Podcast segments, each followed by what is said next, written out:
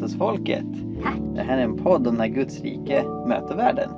Och mitt namn är Mikael Grenholm. Mitt namn är Sara Grenholm. Och idag ska vi prata om nattvard. Den sista måltiden. Eukaristin. Kär måltid har många namn. Kan man säga.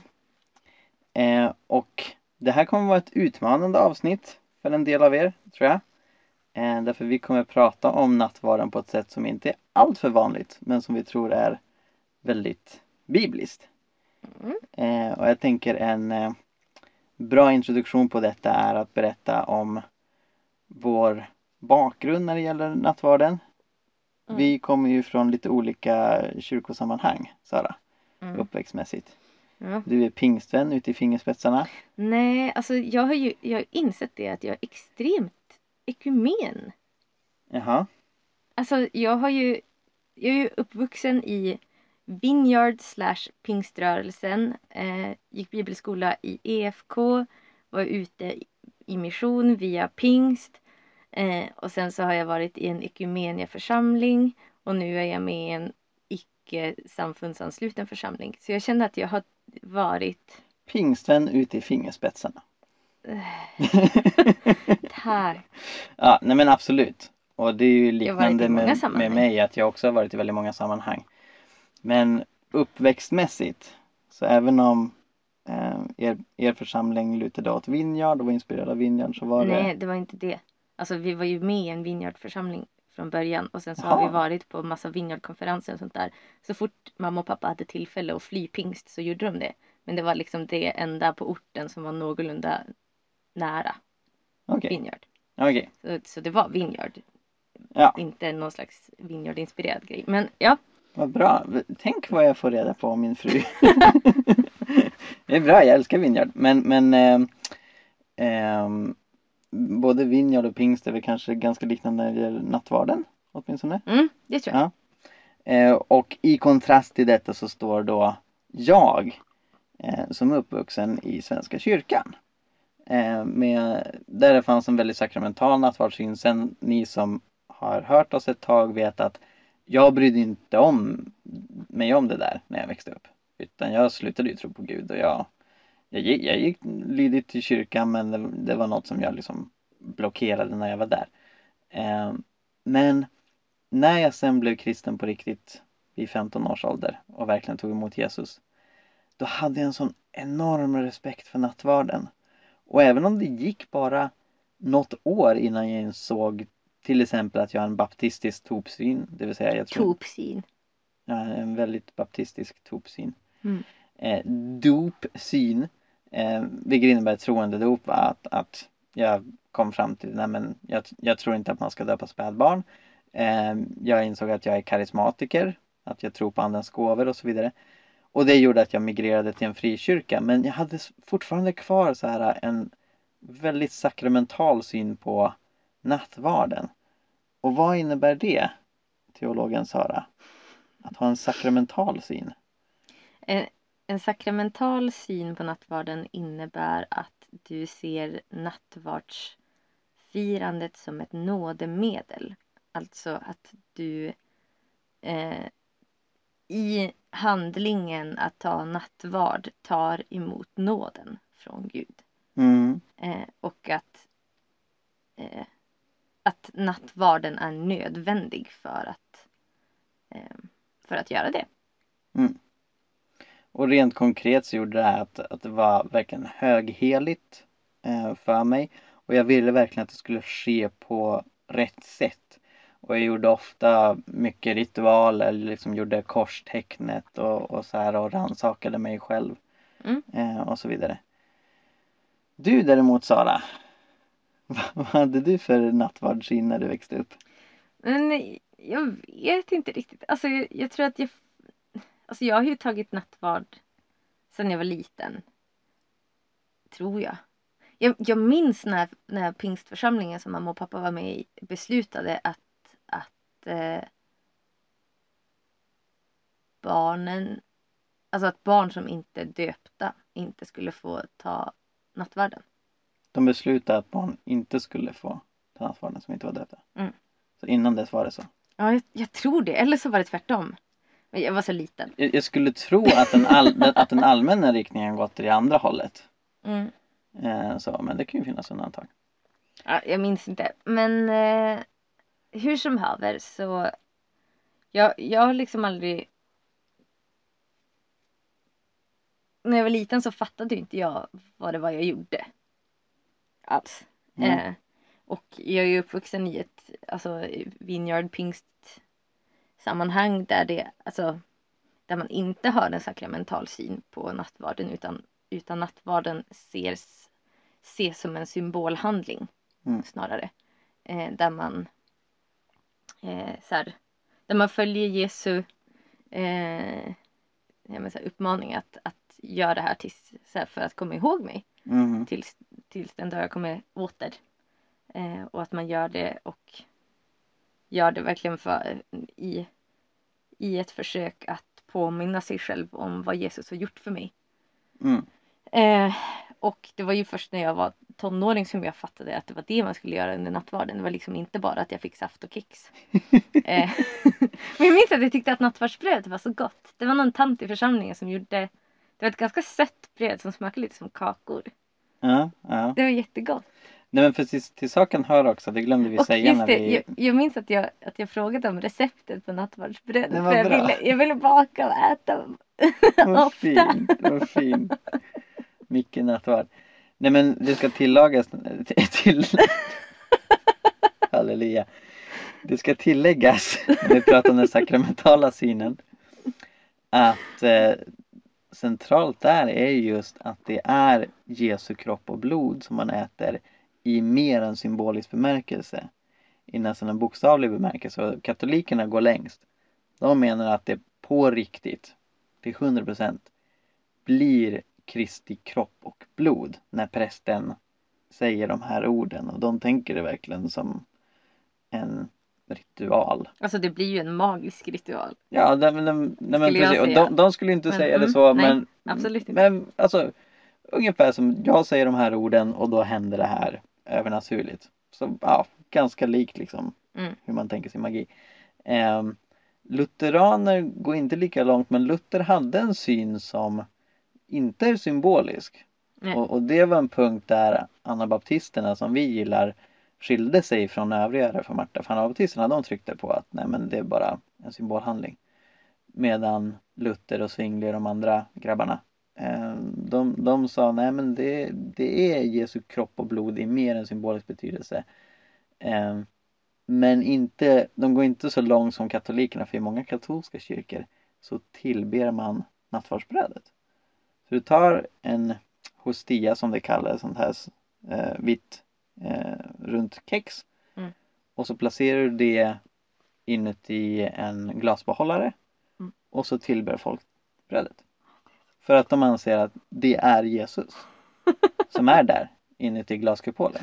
Ja, förlåt jag skrattar. Men jag, för mig från pingstsammanhang så låter det här jätteknasigt. Men, men eh, ja. Man, man får tycka olika. Ja, och jag, jag, har ju, jag har ju större problem med om folk tillber någonting som de inte anser är Jesus. Mm. Men det är fortfarande väldigt märkligt.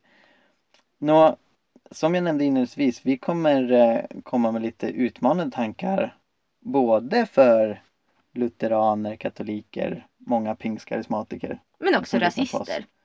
Ja, och vi kommer utmana rasister som Sibar. Som vanligt då. Ja, ni kommer aldrig undan, stackare. Ehm, Jag tror inte det är så många rasister som lyssnar på oss faktiskt. Nej, nej, jag tror inte heller. En oväntad fanclub. Ehm, jo, vi tänkte prata om att nattvard kan vara en riktig måltid. Och att nattvarden ursprungligen var en riktig måltid. Och vad menar vi med en riktig måltid? Jo, krubb. Lunch. Middag. Saker man blir mätt av. Mm. Och det här är någonting som du Sara har tänkt på väldigt länge. Alltså, vi, vi började prata om att göra det här poddavsnittet för två år sedan tror jag. Inte mer. Ja, möjligtvis ännu mer. Ja. Eh, och då sa du, nej först vill jag skriva ett blogginlägg på hela pingsten om det här. Ja. Och sen, sen så kan vi göra poddavsnitt Mm. om det. Hur, hur gick det då Sara? Det gick dåligt. Nej men alltså jag, jag är i någon slags konstig pro process där det här med att skriva blir bara jobbigare och jobbigare. Mm. Eh, vilket, ja, vilket är härligt. Nej, Något.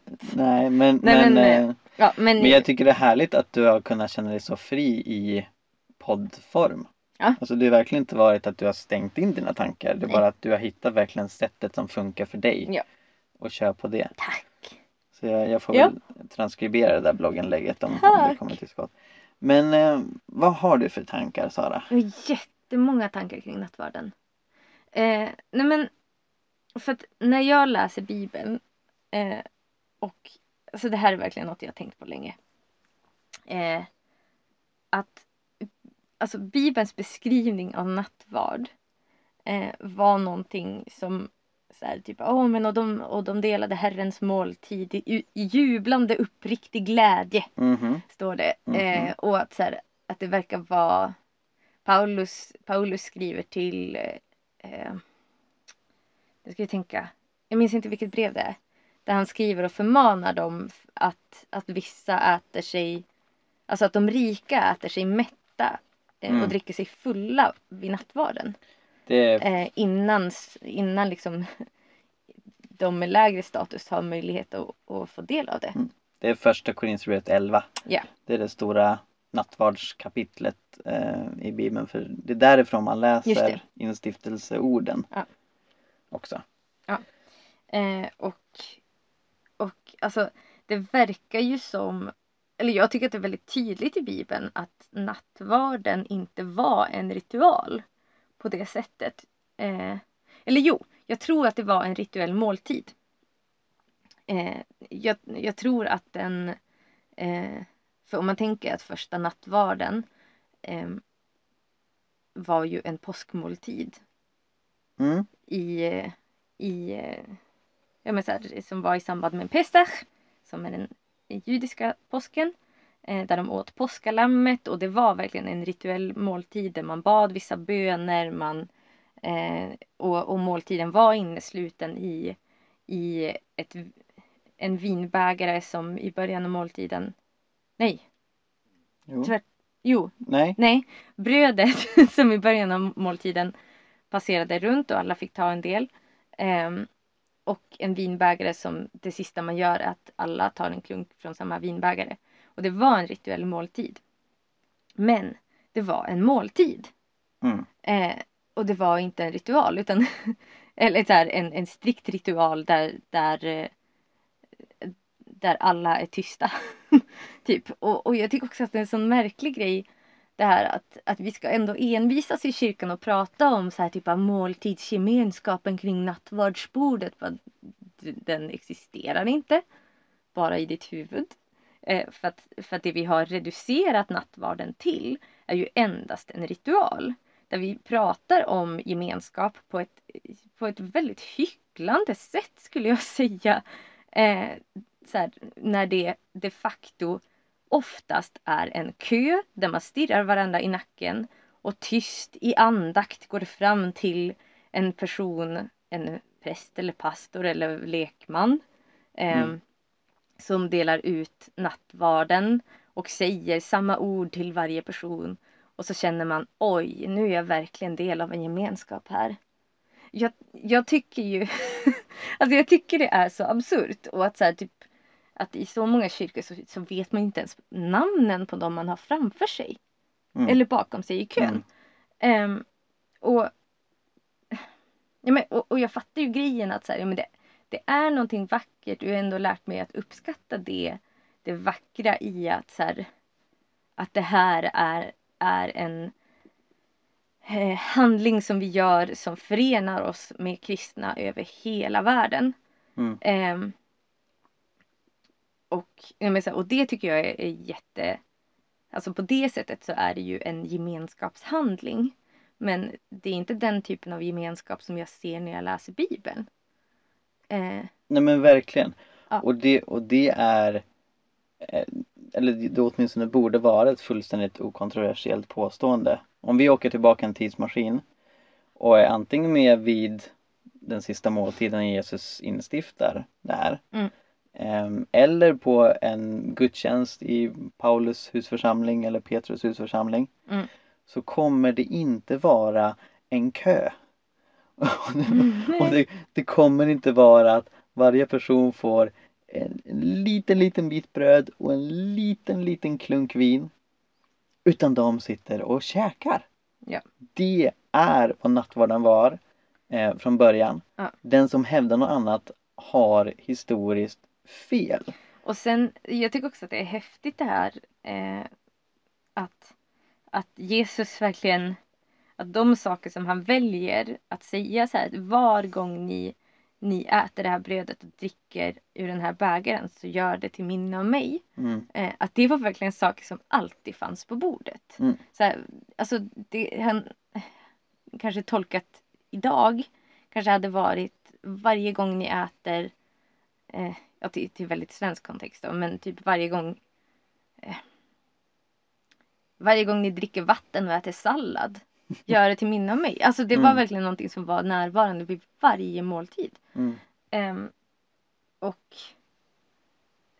och jag tolkar ju det snarare som att så här, att låt mig vara del av eran vardag.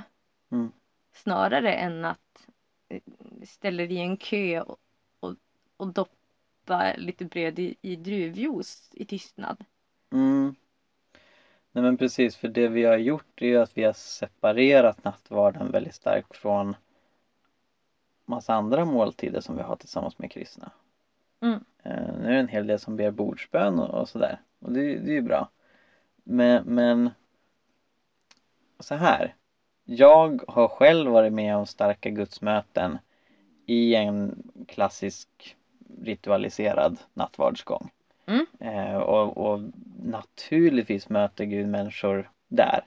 Eh, och, och det, det är liksom, vi, vi vill inte säga att du som har liksom eh, tagit emot nattvarden på det sättet inte kan ha mött Gud eller inte har liksom gjort, gjort det i efterföljelse till Jesus. Men det vi, det vi poängterar att här, här finns det ett problem. Det är som sagt historiskt fel att säga att kön för lite bröd och lite vin är det som de tidiga kristna uppfattade att Jesus menade. Ehm, det, det är väldigt osannolikt att det var det Jesus menade. Och när vi gör det på det sättet så är det så otroligt uppenbart att vi eh, har tappat någonting som var så otroligt centralt för de tidiga kristna när de firade nattvard och det var gemenskapen. Alltså det, det, det Mm. och, och Mm. det här hänger ju också samman med eh, kyrkobyggnadernas stora församlingar där man liksom ska administrera det här till en stor mängd människor och då blev det inte längre så praktiskt med att man sätter sig ner och äter allihopa utan då blir det li, lite åt varenda person.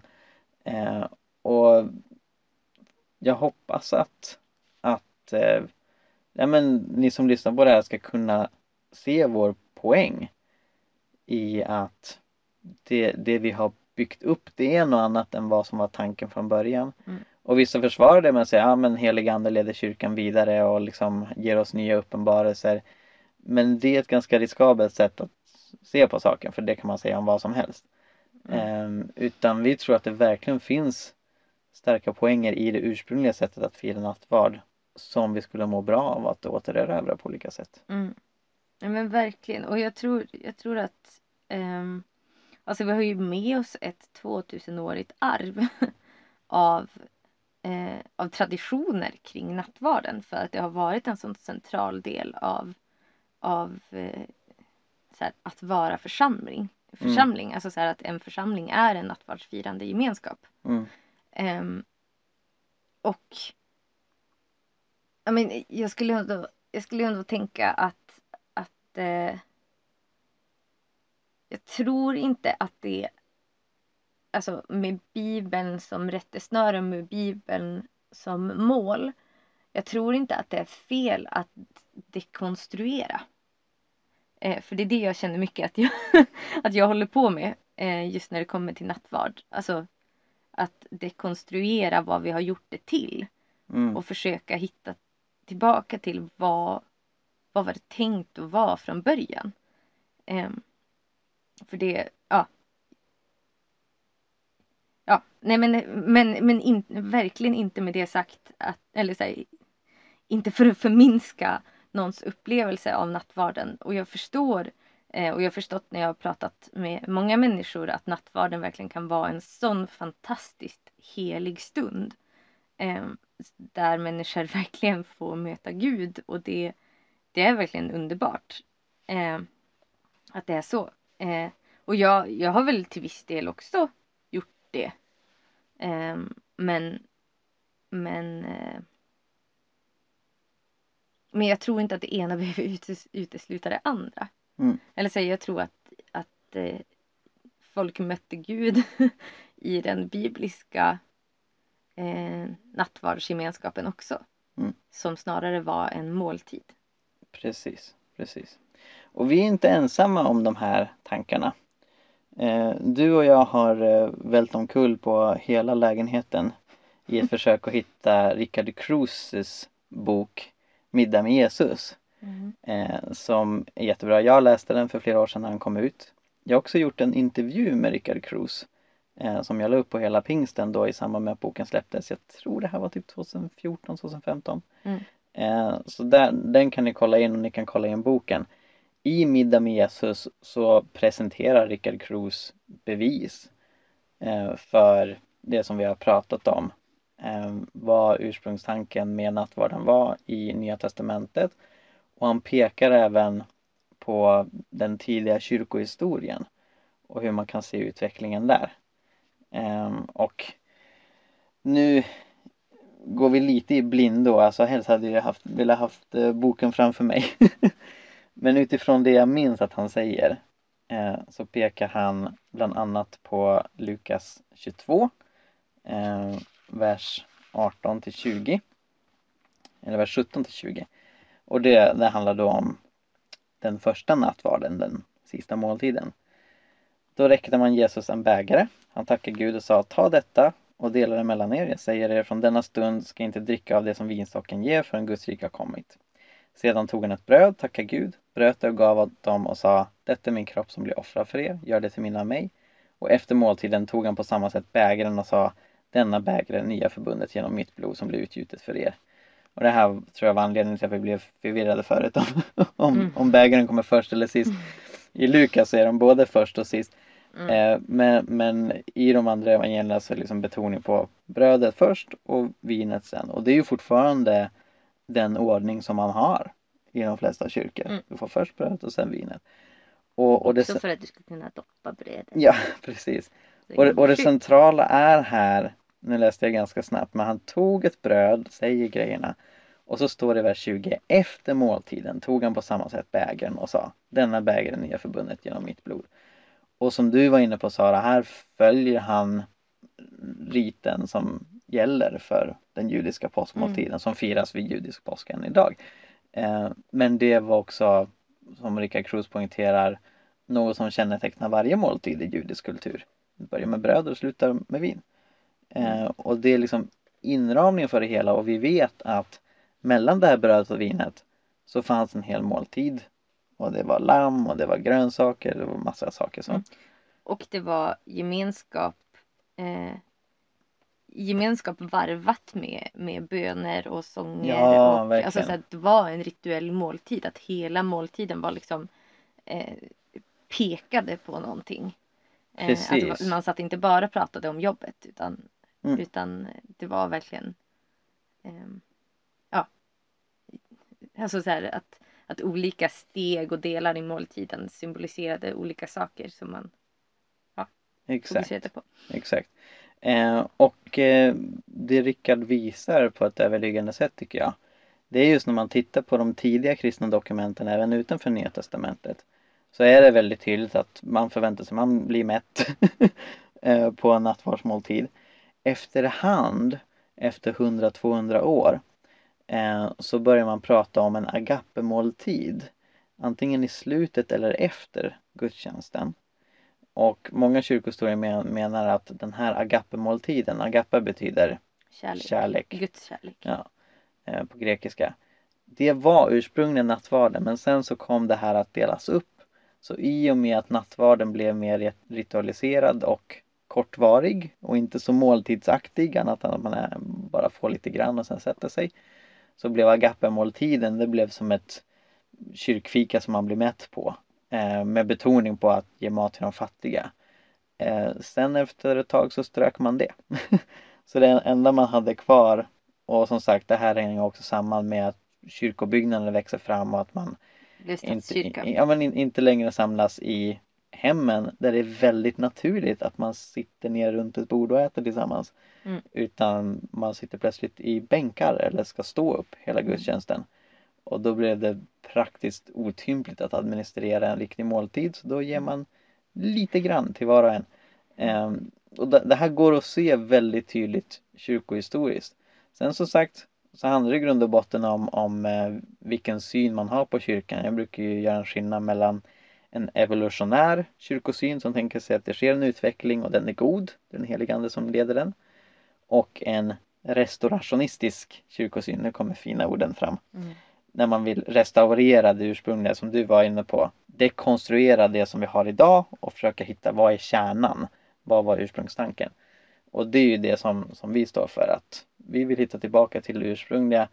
Betyder inte att folk som står fast vid traditioner som har utvecklats gör något ont men jag tror att många gånger så missar de någonting. Eh, och, och det, det, allra minsta vi kan begära det är att ha väldigt stor respekt och eh, ödmjukhet inför de som vill gå tillbaka till kärnan.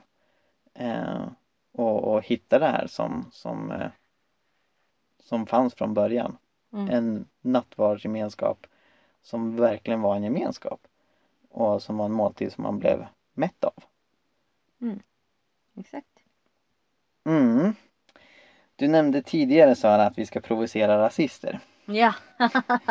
Jag säger som att det är dags för det nu. Oh yes. Nej men eh, alltså. Under tiden, den tid som, som Bibeln skrevs och under den tid som Jesus levde och Paulus levde och eh, alla de där tomtarna levde. Jag kallade precis Jesus för en tomte. Det var inte meningen.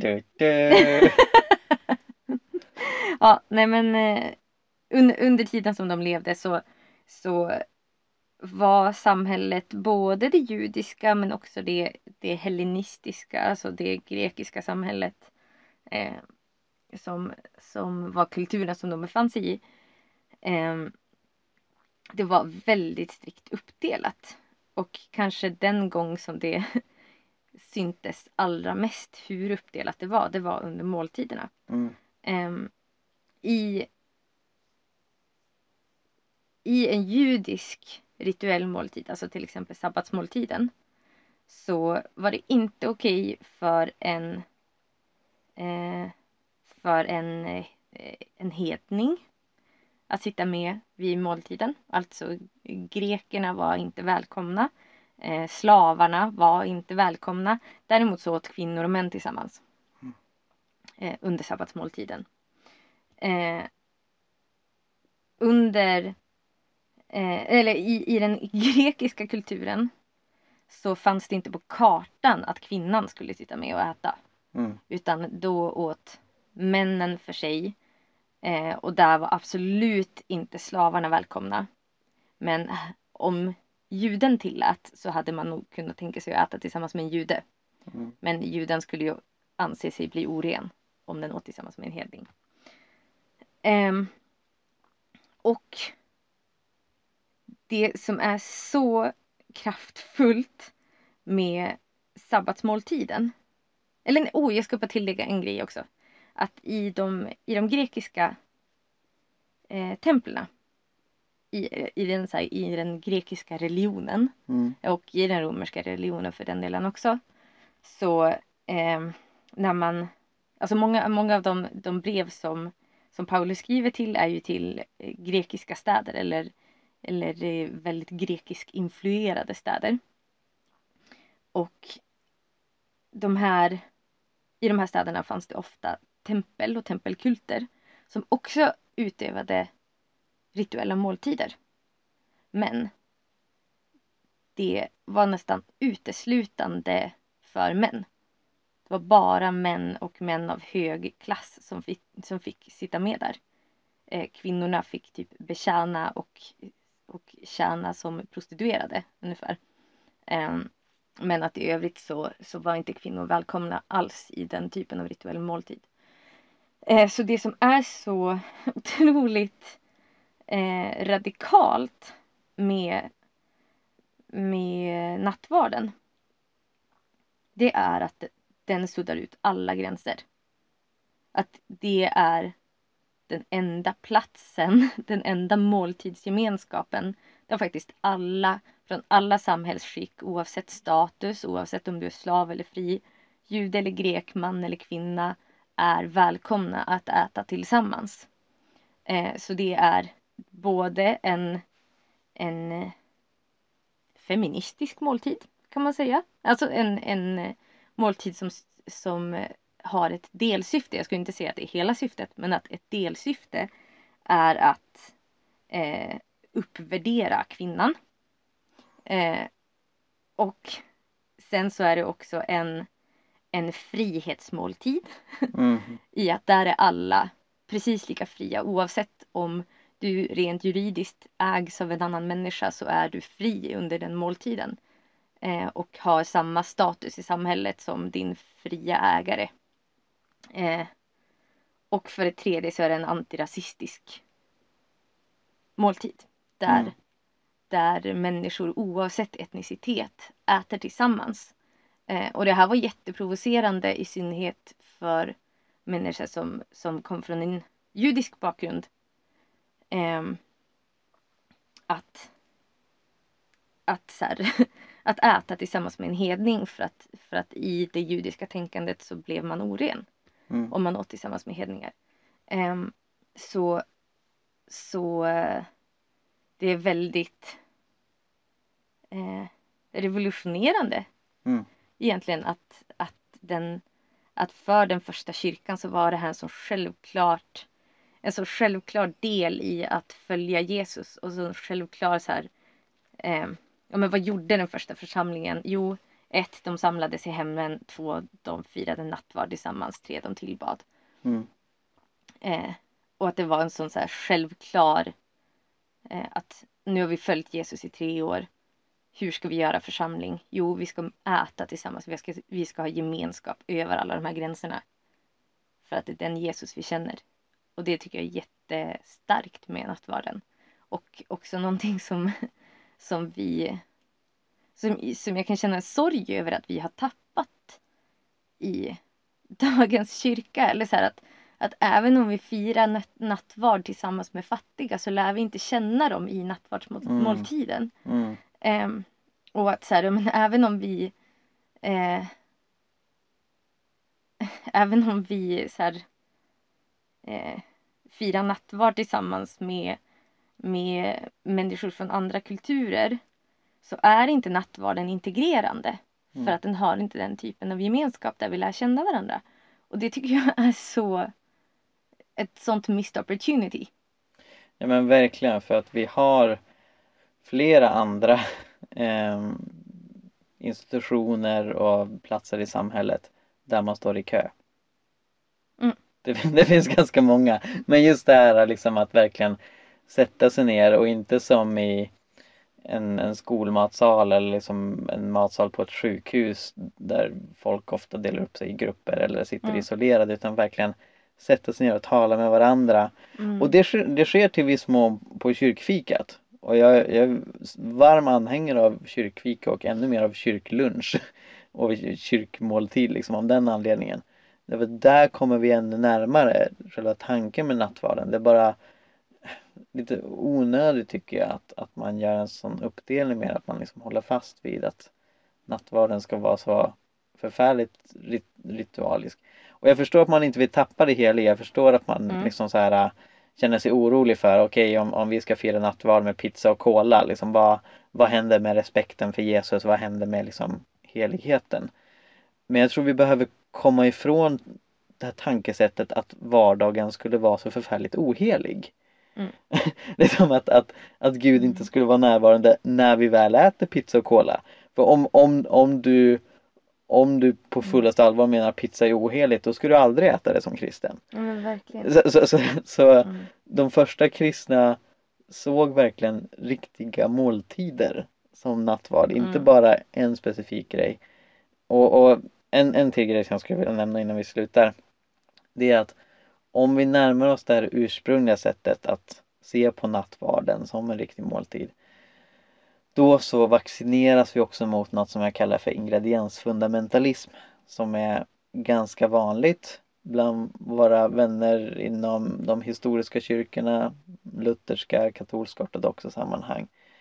Och det är när man trycker på att nattvarden måste ha precis den här ingrediensen annars är det inte riktigt nattvard. Det vanligaste som jag har hört är att nattvardsvinet måste vara riktigt vin med alkohol.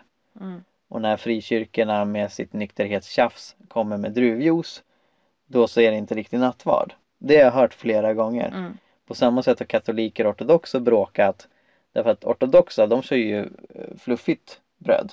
De, de Ja, kör med så kallat syrat bröd. Ja. Medan anledningen till att man har de här äh, vita kexen inom katolska och lutherska sammanhang det är att man trycker på nej det ska vara osyrat bröd.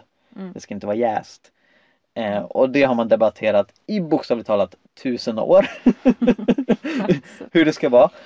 Och allt det framstår som ganska patetiskt när vi med 99% säkerhet, om inte 100, kan säga att ursprungligen så brydde man sig inte om ingredienser. Alltså, det, det var bröd och vin, men vi vet att med vin så kunde man mena en rad olika saker med en rad olika alkoholhalt. Ibland blandar man med så mycket vatten att det knappt var någon alkohol kvar. Eh, och, och, och det handlade inte bara om det utan det var en måltid, det fanns frukt där, det fanns liksom fler grejer. Eh, så, så att fastna i det här, du måste ha den här ingrediensen för att ha den, den ursprungliga nattvarden. Nej, du har missat den ursprungliga nattvarden från första början. Om du inte liksom ägnar dig åt en riktig måltid. Sen som sagt, jag, jag tror att Gud kan välsigna något vi kallar nattvard som inte helt 100% är det ursprungliga. Men då ska vi inte heller hävda att det är det ursprungliga och trycka på det måste vara alkohol i Jesu namn. Det, det handlar inte om det. Det är inte där vi möter Jesus i rusningen. Nej. Nej men verkligen. Men och sen så jag tycker att det är jätte eh, att det är jättevackert eh, med med eh, ja men hur, hur frikyrkan har valt bort att ha alkoholhaltiga dryckte, drycker i nattvarden. Ehm, eller alkoholhaltigt vin. drycker. Så var man så här typ "Mm, den här gången har vi rom! Piratnattvard. ja. Ja, nej men ehm, eh, att man har alkoholhaltigt vin i respekt för människor som har varit alkoholister.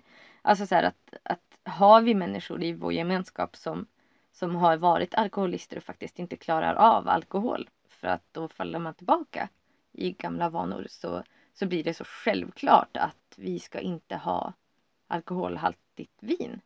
Mm. För, att, för att det vore exkluderande.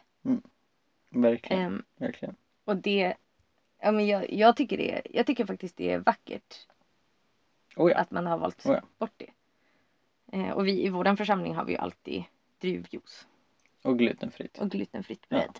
För att så många som möjligt kan vara med. Mm. För återigen, det är det som är poängen. det, det är inte de exakta ingredienserna som är poängen. Poängen är att det ska vara en måltid för alla. Det är därför vi gör det. Så Mm. ja, som sagt. Ett, Men är inte oblaterna glutenfria också? ehm, det, kan, det har varierat. Jag tror, jag tror att man har börjat införa mer och mer. För att det är ju inte, det, det var ju knappast glutenfritt bröd de hade på första nattvarden. Nej men exakt. Och det finns, det finns som sagt hardcore folk inom de historiska kyrkorna som avfärdar glutenfritt bröd av den anledningen också. Men stackars! Ja, Ja. nej men de, de finns. Och jag, jag, jag tror som sagt de är fel ute. Ehm, det är möjligt att vi har utmanat och provocerat några av er. eller andra som tycker ja men det där låter vettigt.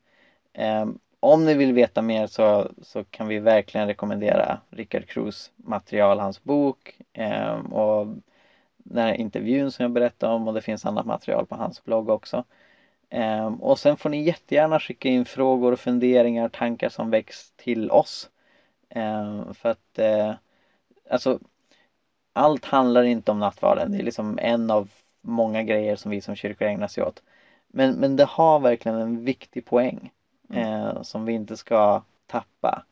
Eh, och det har funnits en tendens inom en del frikyrkliga sammanhang att för man har sett att det är så ritualiserat och stelt så har man tonat ner nattvarden överhuvudtaget. Men vi tror mer på att hitta den ursprungliga nattvarden som är radikal, som är gemenskapsfylld, som är full av glädje. Mm. Eh, och, och liksom frodas i det. Det, mm. det, det, det är det vi vill eh, bidra med i vår församling. Eh, jag kommer predika om det här i vår församling ganska snart. Det är möjligt att vi släpper det här efter att jag predikat om det. I vilket fall. Eh, för att ja, men vi, vi vill verkligen främja det här. Vi tror att det är viktigt. Mm. Verkligen. Men sen så, mm, ja men så här, olika människor har olika natt, nattvardssyn. Eh, och det, det har vi ändå respekt för. Ja, absolut. Eh, och att det här, alltså, ju lätt, på ett sätt lätt för oss att säga som har en, en mer symbolisk nattvardssyn snarare än en sakramental. Ja, jag, jag hade sakramental. Ja, men du har inte det nu. Nej. ja, men, men eh, ja, men så här, att, att det kan vara klurigare att få ihop såna här tankar med en sakramental nattvardssyn. Eh, men det är väl ja, en, var... någonting vi behöver ändå fundera på. Ja, här, och, och, och, om man ska ha en ärlig sakramental nattvardssyn så behöver man argumentera för att apostlarna hade det samtidigt som de åt riktiga måltider. Det, det mm. handlar inte bara liksom om en teologisk fråga utan det är även en historisk fråga. Och mm. kyrkohistorien är väldigt tydlig på den här punkten. Mm. Ja, men tack för att ni har lyssnat. Tack för att du har eh, pratat Sara. Tack för att du pratade. Jag ser fram emot din bok på Nej. ämnet. Nej, jag tycker Rickard, Rickard har ja, gjort det Rickard har skrivit det väldigt bra. Men ja. eh, ett, ett blogginlägg kanske? Nej, Någon dag. jag vill inte skriva saker. Ja, men eh, kul att få prata om det här och jag hoppas att ni har haft roligt också. Och vi hörs igen nästa vecka förhoppningsvis. Ja. Har vi någon plan på vad vi pratar om då? Eh, vi får se. Jag kommer skyffla om de här ämnena lite grann tror jag. Okay, Men eh, det blir spännande. Och, och in, inte ens vi vet. Inte ens sonen vet. Utan bara fadern i himlen. Det var en överdrift. Det var bibelcitat i sammanhang. Okej. Okay. Adjöss, adjöss. Adjö, adjö.